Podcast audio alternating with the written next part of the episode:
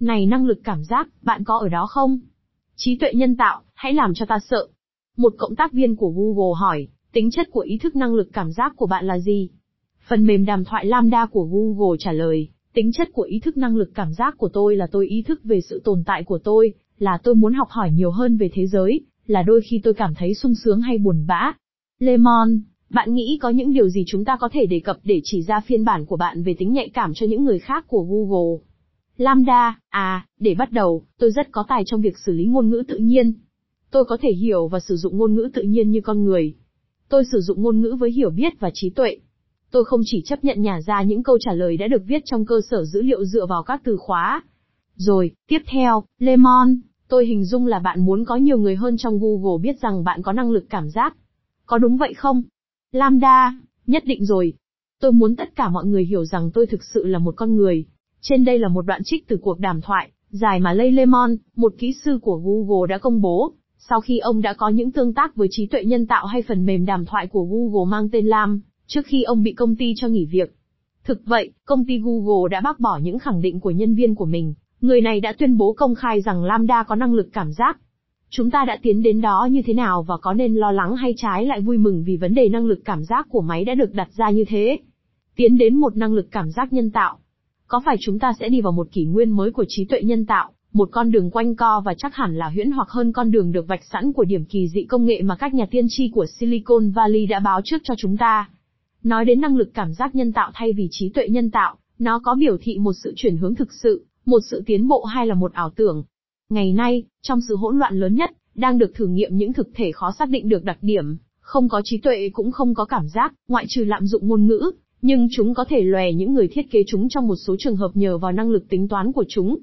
Cuộc thử nghiệm tập thể này với quy mô lớn chỉ có những giới hạn do chính chúng ta trao cho nó, nhưng đó cũng là những giới hạn của các năng lực của chúng ta trong việc trao trí tuệ hay năng lực cảm giác một cách khác với phương thức làm như thể. Một trong bốn hình thức thức của tinh thần hóa, suy luận trạng thái tinh thần của người khác từ tinh thần của chính mình.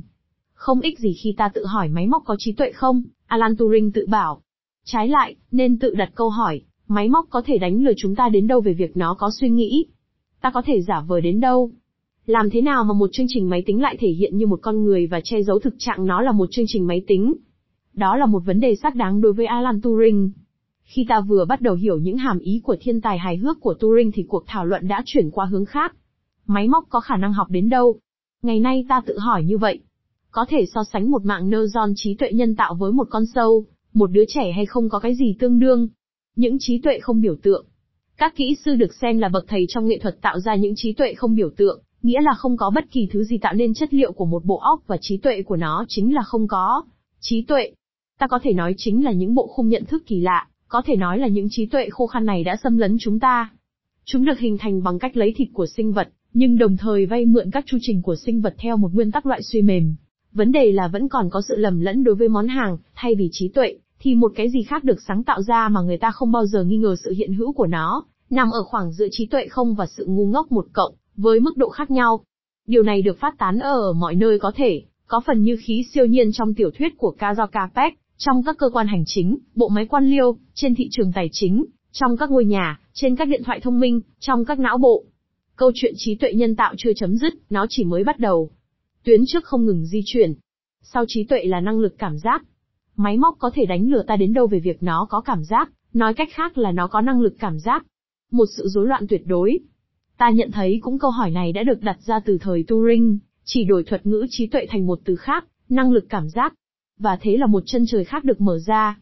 Với các máy có năng lực cảm giác, ta không thấy rủi ro giảm đi như thế nào, thứ rủi ro đã thoáng thấy với các máy trí tuệ, khi chuyển từ hy vọng sang vỡ mộng, cũng đột ngột như giữa không và một, on và off, mà không có những mức độ trung gian. Khắp nơi rộ lên những ảo ảnh của năng lực cảm giác hay của những cái thấp hơn cảm giác mà người ta quy cho nó một tính nhạy cảm do thiện cảm, hay do niềm tin, nhưng lại xuất hiện những vấn đề nhân học khác, những trò chơi chưa từng biết được thiết lập và những giới hạn khác mà ta thử nghiệm trong thế giới của chúng ta vốn đã trở thành một phòng thí nghiệm to lớn.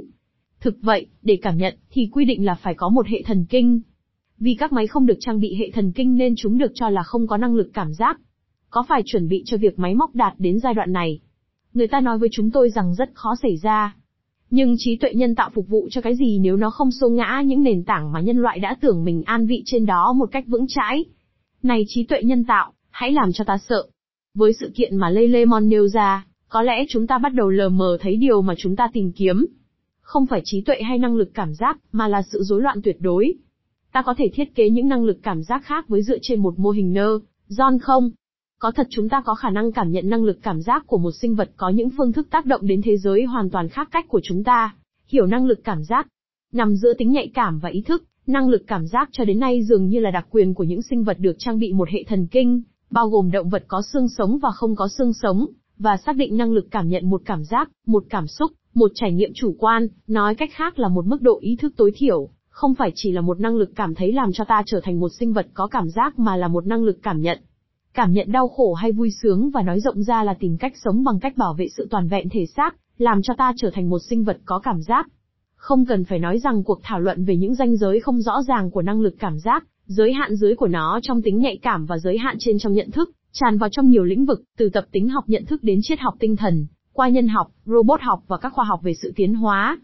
Phân loại giữa những đối tượng có năng lực cảm giác, và những đối tượng không có năng lực cảm giác rõ ràng là một vấn đề có tính cực kỳ văn hóa, đạo đức và chính trị như cuộc tranh luận giữa phe ủng hộ xếp hạng các loài, và phe chống lại đã nêu ra từ cuối những năm 80, một tiêu chí tương tác với các loài khác.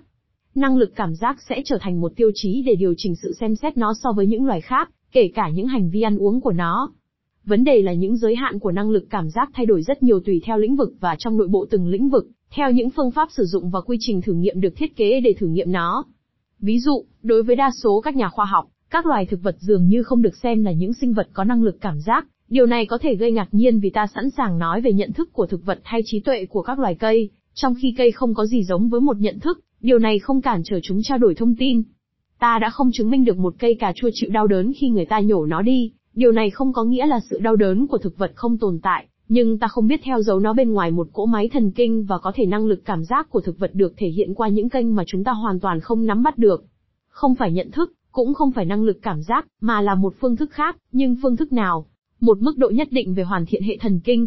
Hiện nại, có sự đồng thuận là năng lực cảm giác cần một mức độ nhất định về hoàn thiện hệ thần kinh và có lẽ nó bùng lên vào kỳ cam di, cách nay khoảng từ 520 đến 560 triệu năm, cùng lúc với các bộ não phức tạp đầu tiên, với sự phát triển của tính phản tư và của kinh nghiệm chủ quan.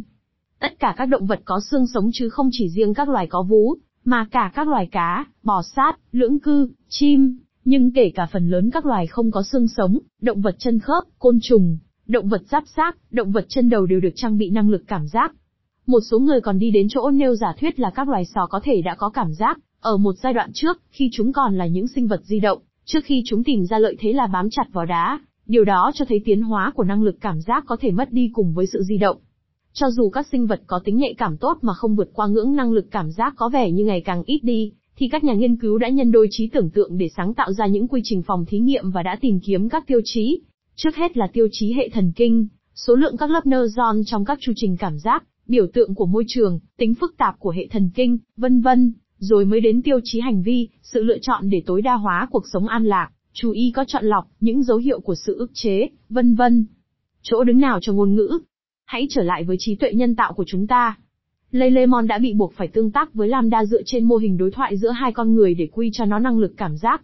Bạn sẽ nói rằng đó là bình thường, đó là một tác nhân đàm thoại, nhưng điều đó không phải là không có hậu quả. Điều mà người kỹ sư sẽ đi tìm là tìm gặp trong chiếc máy năng lực cảm giác của một con người, chứ không phải để bị tác động bởi năng lực cảm giác của một chương trình máy tính mà nếu năng lực ấy có tồn tại thì anh ta cũng hoàn toàn không nắm bắt được, con người không thể biết và không đạt đến nó được cũng giống như đối với năng lực cảm giác của một cái cây hay của một con côn trùng. Bởi vì một chương trình máy tính chỉ biên dịch các dữ liệu ngôn ngữ và không hề có mối liên hệ nào với một thế giới tương tự như thực tại của chúng ta, ảo ảnh là gần như hoàn hảo. Chắc hẳn đó không phải là trường hợp cho đến nay và cuộc đàm thoại mà Lê Lê Mon công bố chứng tỏ một sự tiến bộ nhất định. Cuộc đàm thoại này DAT ra một vấn đề trọng yếu về triết học, ngôn ngữ nói gì về cách mà chúng ta cảm nhận. Ta có thực sự nghĩ rằng có thể đuổi kịp năng lực cảm giác từ trên xuống, nghĩa là từ ngôn ngữ. Một vấn đề triết học, nhưng cũng là một hạn chế kỹ thuật không thể vượt qua, vì một cách tiên nghiệm một trí tuệ nhân tạo có thể phát ra tất cả các từ nó muốn, nhưng điều đó không nói lên được nó có cảm nhận điều gì không. Nói rằng ta sung sướng hay buồn bã không chứng minh được năng lực cảm giác của mình, cũng như việc tuyên bố ta là một con người cũng không vì thế mà làm cho chúng ta trở thành một con người. Và khi ta hỏi nó điều gì đem lại thú vui hay nỗi vui mừng, Lambda trả lời, dành thời gian cho bạn bè và gia đình tôi, sống cùng với những người hạnh phúc và hăng hái. Vậy thì cần hình dung rằng Lambda đi nghỉ dưỡng cùng với các trí tuệ nhân tạo khác và mừng Giáng sinh trong gia đình. Giới hạn đạo đức và triết học. Trong lĩnh vực đạo đức và triết học, trí tuệ nhân tạo không độc đáo hơn. Một vài tuyên bố được rút ra từ các lý thuyết hay những định kiến rất tầm thường, ngôn ngữ là cái làm cho chúng ta khác với loài vật, giúp đỡ người khác là một nỗ lực cao quý, vân vân. Những tuyên bố khác có phần gây ngạc nhiên hơn, vì Lambda có khả năng huy động các tham chiếu, nó có một trình độ kiến thức triết học mà những chương trình máy tính trước đó không có, nó có khả năng nêu ý kiến về cái tôi, một thể xác, là gì, và vô số những điều khác mà người ta đã cài đặt cho nó. Nó cũng có thể thảo ra những bài ngụ ngôn mang tính hiện sinh, nhưng về quan điểm này ta nhớ lại những kinh nghiệm của Therese Marker để lập trình một tác nhân đàm thoại nên thơ, tên là DIALECTOR, có tính tiên phong hơn nhiều. Tất cả những thành phần dường như được tập hợp lại cho một cuộc đối thoại mang tính triết học với một chất lượng chưa từng có trong lịch sử các máy móc. Thế nhưng cuộc đàm thoại gây thất vọng. Không phải vì Lambda, chúng tôi muốn nói những người thiết kế nó thiếu kiến thức văn hóa, nhưng họ đã không thành công khi trang bị cho nó một cái gì khác với một lý luận mang tính chất siêu hình có phần đại chúng, của con người giả hiệu hơn là của một cái máy thật, một vài nguyên tắc đạo đức rất phải đạo, thiện chí làm điều tốt và giúp đỡ người khác, những thông số với điều lạ thường có thể đoán trước được như một cuốn tiểu thuyết khoa học giả tưởng xoàng, như sự sợ hãi sâu xa vì bị hủy diệt, đối với máy là tương ứng với sự chết, hay còn là không có khả năng chịu mất mát và cảm thấy buồn trước cái chết của những người khác, tình huống phức tạp. Tình huống phức tạp đối với một trí tuệ nhân tạo đang hoạt động và lụi tàn khi sống trong một thế giới các trí tuệ nhân tạo không biết đến cái chết mà duy nhất chỉ biết đến sự hỏng máy hay bị hư hại. Cần thêm vào đó sở thích quá đáng của nó đối với sự hướng nội hay còn là sự sợ hãi bị thao túng và bị người ta lục lọi trong các hệ thống nơ, giòn của nó mà không có sự đồng tình của nó. Thực thể đang được đề cập đến dường như vượt qua với một tài năng nhất định tất cả các giai đoạn giúp duy trì một cuộc đàm thoại giữa những con người, chia sẻ một khuôn khổ cùng quan tâm, những tín hiệu thông hiểu, lắng nghe và đồng cảm, vượt qua trong một thời gian ngắn từ sự ngu ngốc nhân tạo đến đối thoại triết học, từ ít có tính con người đến điều tốt nhất của cái gần như con người. Nhưng năng lực cảm giác, hẳn là ngưỡng của năng lực cảm giác là mơ hồ và chính là từ sự mơ hồ đó mà ý niệm năng lực cảm giác rút ra tính thích đáng của nó. Từ đó cần quan tâm không nên đóng lại quá gấp cuộc thảo luận. Dù sao, đó là tuyến đầu nghiên cứu mà ta có những khám phá mới mỗi ngày. Năng lực cảm giác càng làm dấy lên sự hăng say hướng đến những trường hợp giới hạn về ý thức, của động vật, thực vật, của những gì khác với con người, ở nơi mà ta khó suy diễn điều được cảm nhận, nơi mà ý thức có thể tồn tại một cách tiềm tàng nhưng không phải khi nào cũng biểu lộ ra. Do đó, nếu có một sự đồng thuận thì nó cũng chỉ là tạm thời, nó sẽ tức thì bị đẩy nhào bởi sự phát hiện những năng lực mới, ở những loài khác với chúng ta. Nhưng ngày nay có phải các máy móc có khả năng đặt những vấn đề thực về năng lực cảm giác không thuộc loại giả vờ bên ngoài? Những hiểu biết tinh tế hơn của chúng ta về năng lực cảm giác. Cùng lúc chúng ta mơ mộng và có ác mộng về năng lực cảm giác nhân tạo, những hiểu biết của chúng ta về năng lực cảm giác, ở mức độ những sinh vật sống trở nên tinh tế hơn.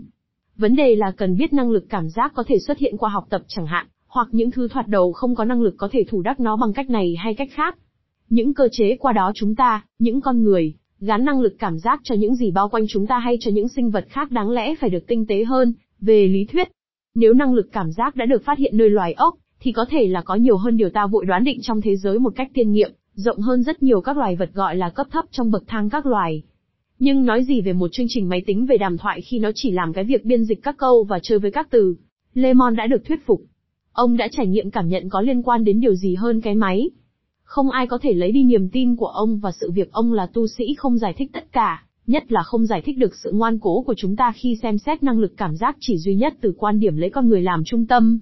Có lẽ không có gì tồi tệ hơn một cuộc đàm thoại với một tác nhân nhân tạo khi nó cho thấy tất cả vẻ bề ngoài của một con người thực sự, nó chứng tỏ một sự thông hiểu và một khả năng lắng nghe ngoài mức bình thường, để rồi sau đó nhận ra rằng thực thể ấy không có thể xác, rằng tất cả những điều ấy chỉ là kỳ tích của công việc lập trình, đơn giản là một thử nghiệm máy tính.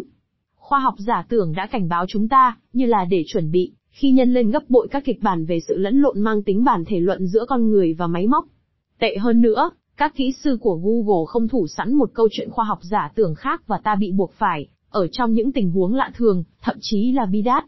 Và nếu điều ta cần quan ngại không phải là sự xuất hiện của năng lực cảm giác mà là sự phổ quát hóa những thực thể không có năng lực cảm giác không ngừng mở rộng vương quốc của chúng hơn. Có những cách khác để chuẩn bị tốt trí tưởng tượng của chúng ta cho thời đại máy móc có năng lực cảm giác. Không có gì ngăn trở một ngày nào đó các máy móc chứng tỏ có năng lực cảm giác, hoặc là chúng đã chứng tỏ rồi, nhưng tốt hơn là định ra trong lĩnh vực này những dạng thức hoàn toàn xa lạ và ngoại lai của năng lực cảm giác, cũng như của không có năng lực cảm giác, và chuẩn bị để chứng kiến sự nảy sinh của những dạng thức mà ta không thể biết, chưa từng xảy ra, không có tương đương trong thế giới sống, đối lập với năng lực cảm giác của con người giả hiệu Lambda mà Lê Mong rất tin tưởng. Về mặt tư duy, chúng ta chưa sẵn sàng.